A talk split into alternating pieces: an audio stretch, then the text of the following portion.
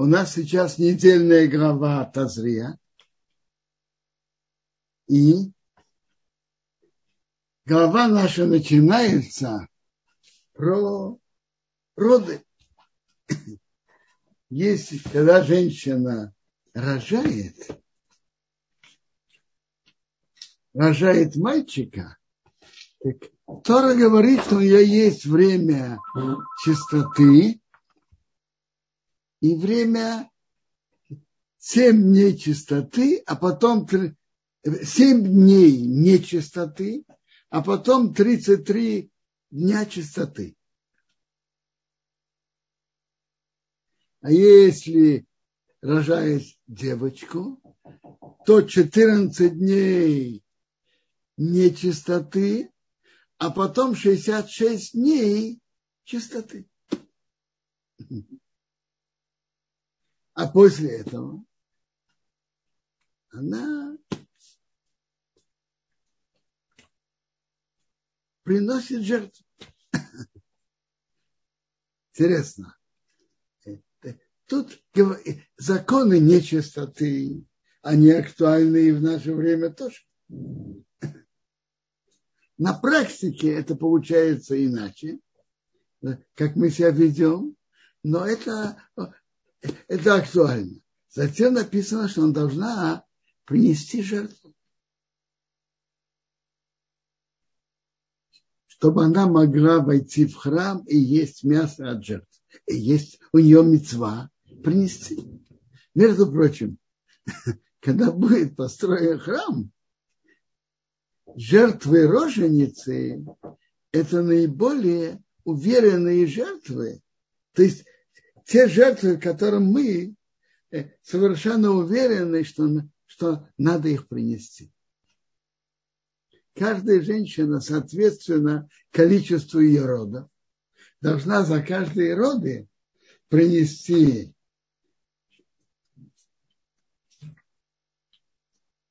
барашку на жертву Ола и голубку на жертву Хатат.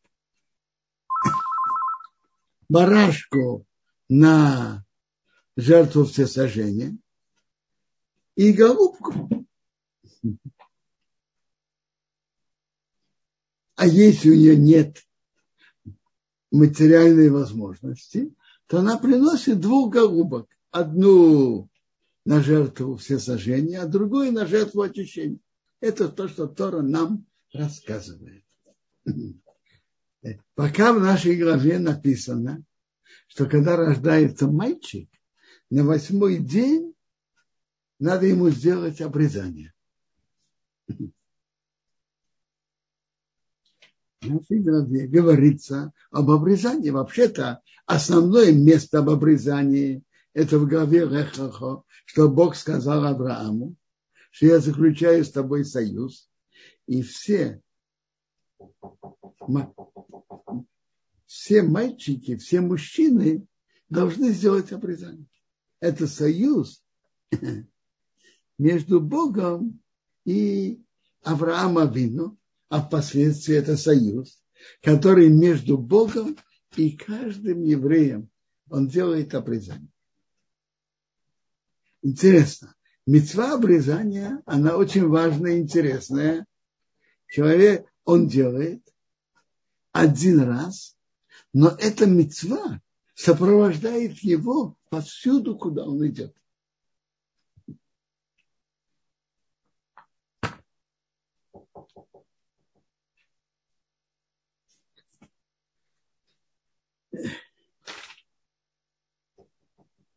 Тут пока эти законы о принесении жертв и об дни нечистоты и нечистоты, это законы об ритуальной чистоте, но также это об отношениях права интимной близости между мужем и женой.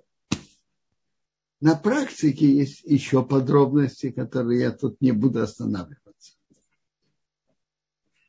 В дальнейшем наша глава говорит о том, что называется цорат. Что такое цорат? Привыкли переводить на русский язык проказа. но я совсем не уверен, что этот перевод верный. Потому что есть несколько видов проказы, и у них особые законы. Есть проказ, есть несколько видов цорат, и это разные законы. Есть на коже тела, есть на месте волос. И есть на одежде, и есть в доме. Так то, что называется цорас на коже тела, значит, есть на коже тела, а есть на месте волос. На коже тела это означает, что есть ярко-белое пятно. Ярко-белое. Мне кажется, что проказа в обычном понимании это что-то другое. Определенная болезнь. И не белое пятно. То, что называется цорат, это белое пятно, ярко-белое пятно на теле. Или бело-красное.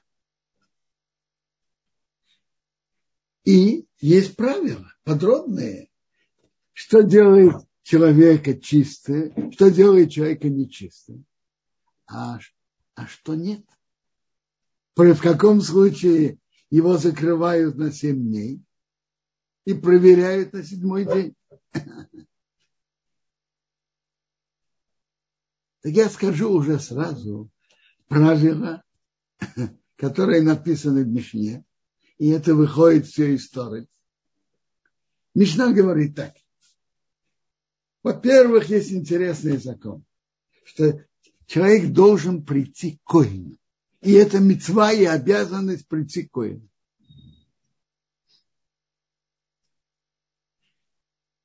Когда коин объявит его, скажет, ты тамэй, ты нечистый, тогда он стал тамэй.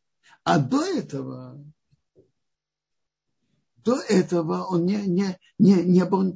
он не становится нечистым.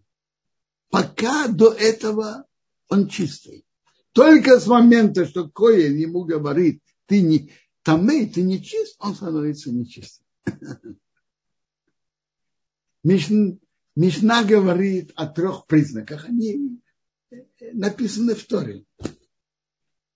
И 3 признака нечистоты. От царат, который на коже тела. Первый.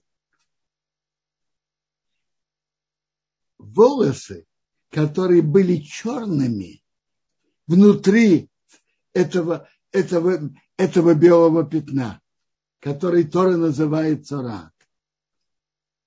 И были черные волосы, и 2 волоса превратились в белые.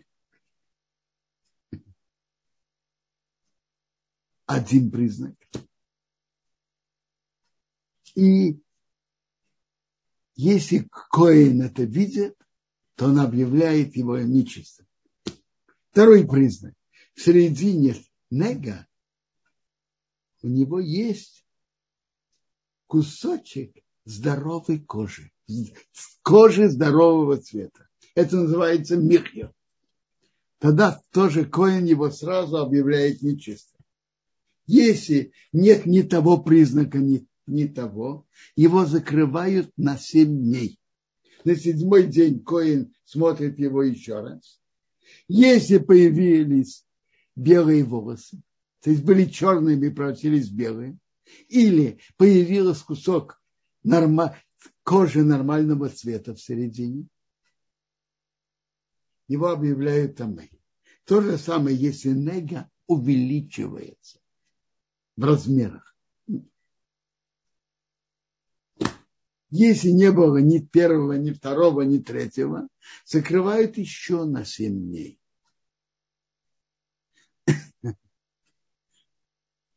На 2 раз 7 день, что это вообще-то 13 сначала. Расчет математически очень просто. С 1 до 7. И с 7 считает опять 1, 2, 3, 4, 5, 6, 7. Это 13-й день от начала. Если нега увеличилась, объявляет его, что он нечист. Если появились белые волосы, нечист. Если появился кусок здоровой кожи в середине нега, нечист. А если ни первого, ни второго, ни третьего не было, его освобождают. И он должен окунуться.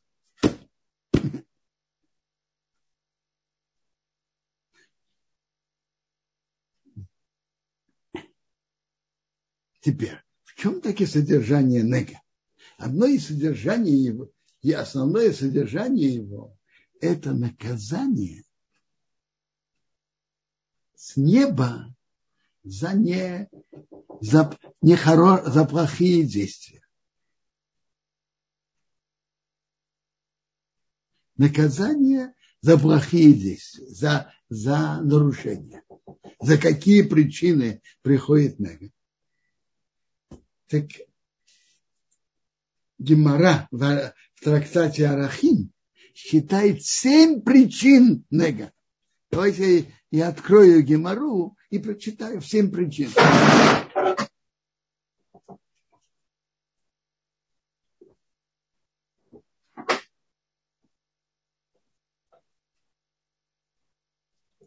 Семь причин приходит нега.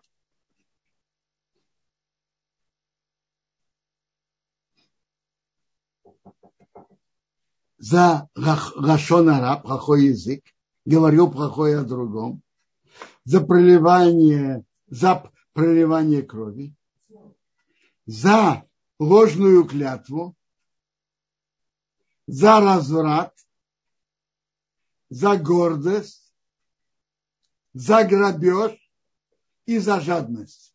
7 причин, повторяю. За злой язык, говорит плохое о другом, за проливание крови, за ложную клятву, за разврат, за гордость, за грабеж и за жадность. И первое упомянуто злой язык.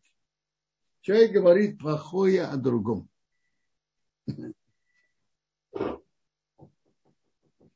Человек говорит плохое о другом. И это... Из гемары видно, что первая основная причина, если кто-то говорит плохое о другом. Это называется лашон ара. И это есть на это запрет в Торе. Написано: не иди сплетничать внутри твоего народа.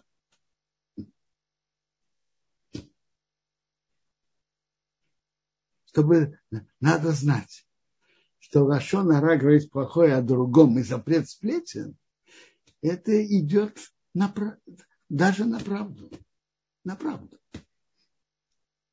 Но Тора это запретила. И это является основной причиной того, что приходит к нему нега. Есть два названия. Есть цорат и есть нега. Название того же. Цорат есть название нега. Почему такие? Когда человека объявляют там, и ты нечист, что он должен сделать? Его высылают вне города. Он должен жить в изоляции. А почему?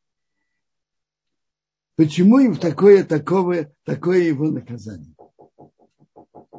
Почему у него такое наказание, что он должен жить в изоляции?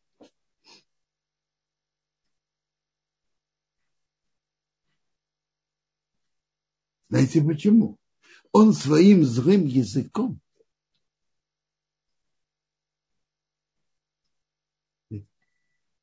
испортил отношения между двумя друзьями, и испортил отношения между мужем и женой. Муж с женой поругались, друзья перестали быть друзьями, стали врагами. И за это этого человека изолирует из общества. Он получает нега, приходит к коину, и ему говорят, что он должен выйти, его изолируют он должен выйти за рамки города. А почему? Потому что такой человек наносит вред окружающим своим злым языком. Из-за него люди, друзья, перестают быть друзьями.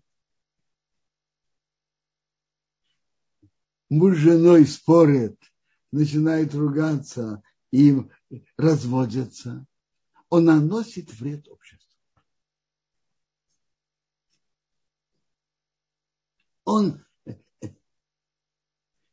Есть на это красивое сравнение от Магида из Дубны. Почему того человека, который говорит плохое о других, высылают за пределы города? Почему?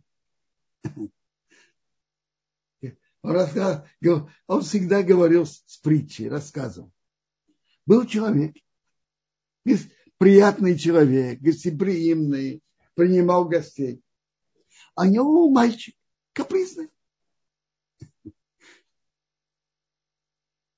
Когда приходил гость, он начал падать на пол, капризничать. Я не хочу этого дядю, не хочу. Что папа делает? Он хочет принимать гостей. Первый раз папа терпит, второй раз терпит. А потом ему надоело, папе надоело. Когда он хотел пригласить гостей, он брал мальчика.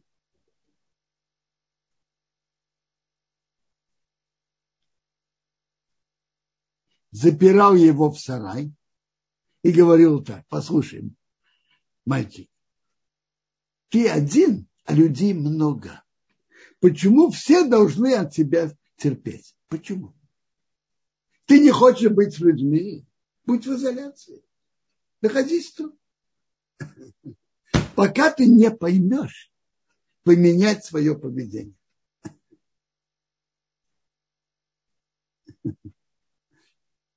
Поэтому того, кто говорит, кто имеет свой язык, говорит о других плохое, высылают за рамки города.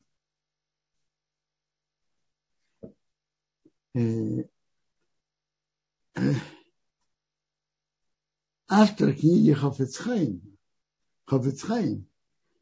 Почему? А вы знаете, почему он называется? Его все зовут Хафец Хаим, а не по его личному имени. Он имел имя, как каждый человек, Рабисуэл Мейеракой, а его все зовут Хафец Хаим. Знаете почему? Книгу эту свою Хафец Хаим он написал анонимно, без имени автора. Почему он ее написал? Он увидел в его городке, где он проживал долгие годы, в Радине, был спор. Там был один раввин, и кто-то имел на его претензии. И вы знаете, как это получается? Группа за раввина, группа против. Эта группа на эту, это на эту. Говорят грязь. И это привело к распрям, спорам и многим другим нарушениям. Он подумал, в чем причина того, что люди говорят плохое один о другом. Как-то Рабисол Салантер говорил, что одна из причин, почему люди, которые одевают филин и молятся, и соблюдают субботу, но говорить плохое один о другом не остерегаются. Почему? Они не знают, не понимают и не ощущают, что это тоже запрет Торы, как и другие запреты Торы. Они это не понимают и не ощущают. Знаете, что такое еврей? Еврей живет по законам Торы. Так есть Шухан Рух, законы, свод законов, который принят всем еврейским народом. Принят всем еврейским народом.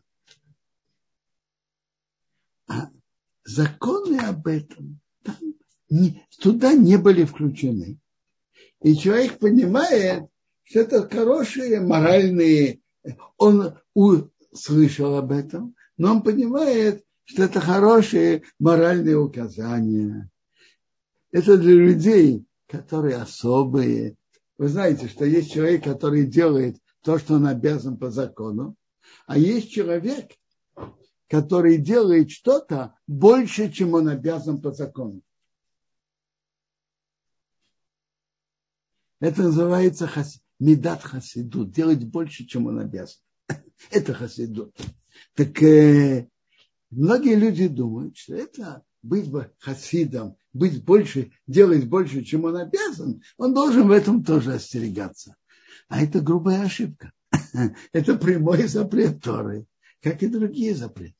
Говорить о другом недостатке его, о другом еврее, это прямой запрет Торы. И он решил изучить эту тему и написать на нее книгу о подробностях законов, что можно говорить, а что нельзя. И так вышла книга Хафец Хаим.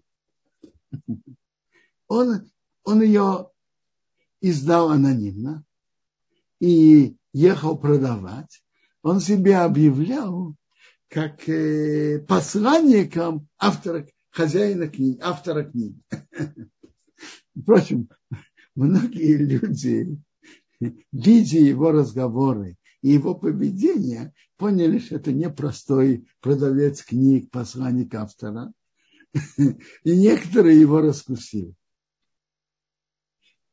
Слава Богу, в наше время изучение книги Хафец Хаим стало более распространенным. И я думаю, что большинство людей, которые соблюдают законы, имеют эту книгу, читали ее, изучали. Многие изучают это в детских учебных заведениях, заведениях для девушек. И слава Богу, сейчас люди больше знают и понимают, что это прямая обязанность истории. Прямая обязанность каждого из нас. И он разбирал, когда нельзя говорить, а есть случаи, когда можно говорить.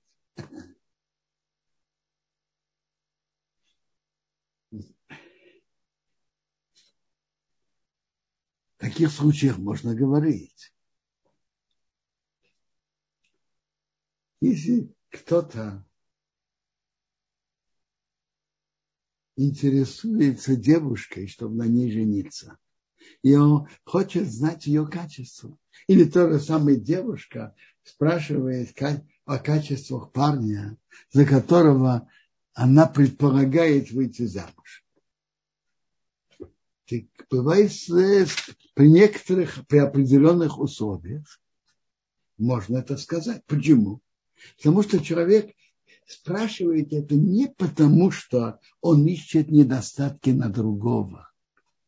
Он спрашивает, чтобы он не пришел к неприятным последствиям, к спорам, к тому, чтобы он женился на девушке, которая ему не подходит, и так далее.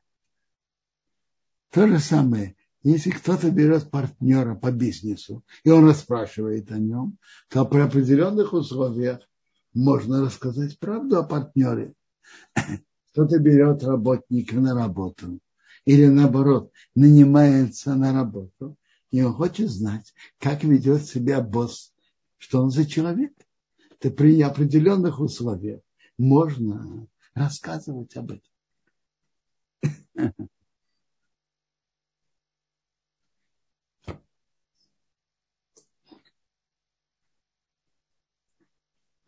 Ну, может быть, если у кого-то вопросы...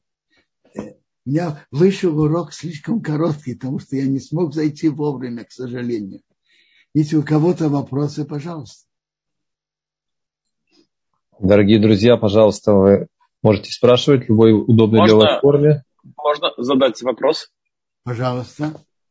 Как провести эту тонкую грань между лашон ара, злословием, и выяснением информации, допустим, о работнике, которого ты собираешься нанять, или о деловом партнере, с которым ты планируешь начать совместную деятельность. Как не впасть в грех, да, выясняя, допустим, важную информацию о человеке. Смотрите, спасибо. Я же как раз об этом и говорил прямо в конце, что это можно выяснять и можно отвечать. Ну что, тот, кто отвечает, должен отвечать только то, что касается к делу, что может повредить отношения между вами. Ну, он должен эту информацию спокойно взвесить, что верно, и не преувеличивать, и тогда он может это рассказать. Это то, что пишет Хафец Хаим в своей книге. То есть, если информация окажется, скажем, неблагоприятной для этого работника или для этого бизнесмена, то на спрашивающем, отвечающем не будет греха за урон, который потенциально эти люди понесут в случае, допустим, там, непринятия на работу или, допустим, незаключения там, какой-то сделки. Правильно? Совершенно верно. Потому что он же не рассказал, потому что он искал недостатки о другом. Он рассказал, чтобы тот не попал в неприятные отношения и не потерял. Чтобы он не попал в неприятные отношения, что он женился на девушке, с которой он вообще не собирался на ней жениться. И это приводит к спорам и так далее. Он рассказал для пользы спрашивающего, а не просто так говорить недостатки о другом. Я благодарю вас, потому что меня очень смущало, когда я читал Хафец Хаим про лашон ара. Я просто думал, что практически вообще не получается, нельзя ничего не комментировать, не говорить. Но теперь мне более понятно. Спасибо большое. Все, что я вам сказал, это написано в самой книге Хафец Хаим, в 9 главе законов о сплетнях. Он сам это говорит об этих случаях. Спасибо, Квадарав. Есть вопрос. Пожалуйста, ли ваш вопрос? Здравствуйте, Рав Бенсион Зильбе. У меня такой вопрос. Вы говорили про то, что говорить. А если я нахожусь в компании, где я слышу, и я понимаю, что эта информация мне неприятна, она мне совсем не нужна, но человек, который сидит напротив меня, он нуждается высказать свои, скажем, негативные эмоции про другого человека. Что в таких ситуациях, чтобы не обидеть другого, лучше всего сделать? Вы задаете очень верный и тонкий вопрос. Хафец Хаим тоже разбирает эту тему в 6 главе. Он говорит насчет слышать. Давайте разберем. Есть тут две стороны вопроса. Одна сторона слышать, а вторая сторона принять за правду. Нельзя же слушать плохое о другом и принимать за правду. В этом отношении, как говорится, человек хозяин для себя. То, что другой рассказывает, я не принимаю за правду. Все может быть, я не знаю. Бывает, люди преувеличивают. Бывает это ощущение того, кто это рассказал. Они объективны, не объективны. Принимать за правду нельзя. Но есть другая сторона вопроса. Слушать. Хафец Хаим это спокойно разбирает. Он говорит, так смотрите, он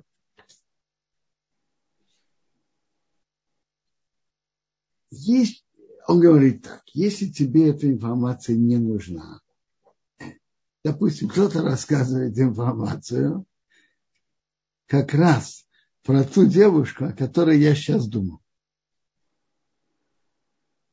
Так можно слушать и потом выяснять дальше. А если мне эта информация не нужна и не актуальна, как вы сказали, так. Но, с другой стороны, у того тяжело на сердце. Я не знаю. Есть разные ситуации. Один из... Давайте скажем, кто-то рассказывает. Наиболее хороший и удачный выход – перевести на разговор на другую тему. Спасибо, это хороший. Скажем, я не знаю, насчет отношений России с Украиной и Путина. Он хороший человек или нехороший? Что бы вы ни сказали, но нарушения закона тут не будет. Что бы вы тут ни сказали.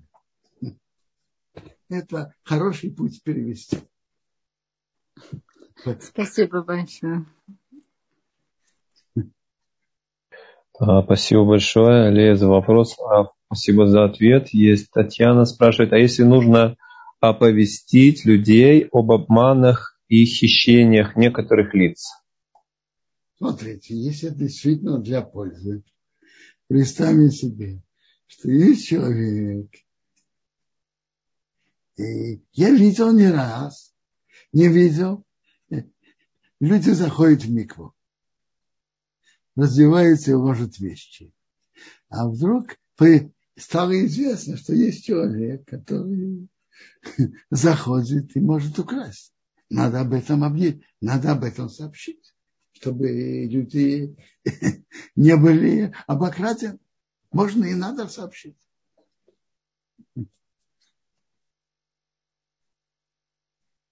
Другое, что если говорить о ком-то конкретном, надо выяснить, действительно ли это верно. Бывают подозрения, которые неверны.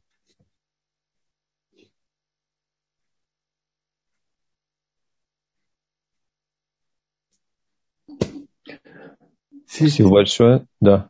Тема широкая. Если есть вопросы, а я могу продолжать дальше. Пока не видим поднятых рук больше, в Ютубе пока нет вопросов. Можно, наверное, продолжать. Да, это интересное правило. Говорить недостаток о другом. Даже это правда. Тора это запретила. Говорить о другом евреи недостатке.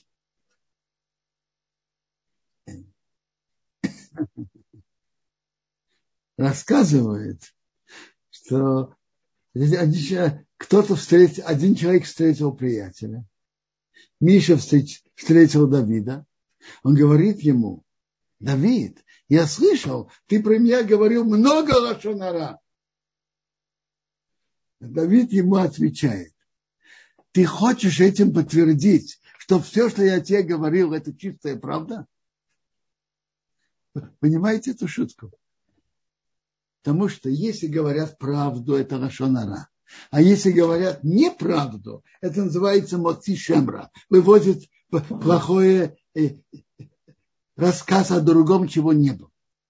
А лашон ара это именно правда. Так Миша говорит Давиду: ты про меня говорил много лашон ара. Давид ему в ответ: ты хочешь подтвердить, что все, что я тебе рассказывал, это чистая правда? Иначе это бы не называлось лошонара. Слышите?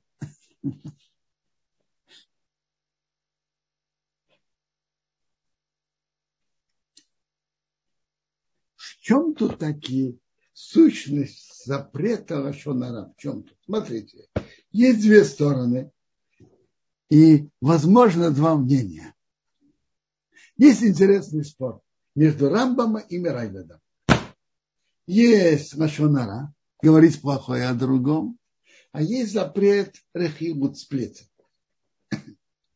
Сплетни, может быть, это даже не является недостатком о другом, но это может привести к вражде между людьми.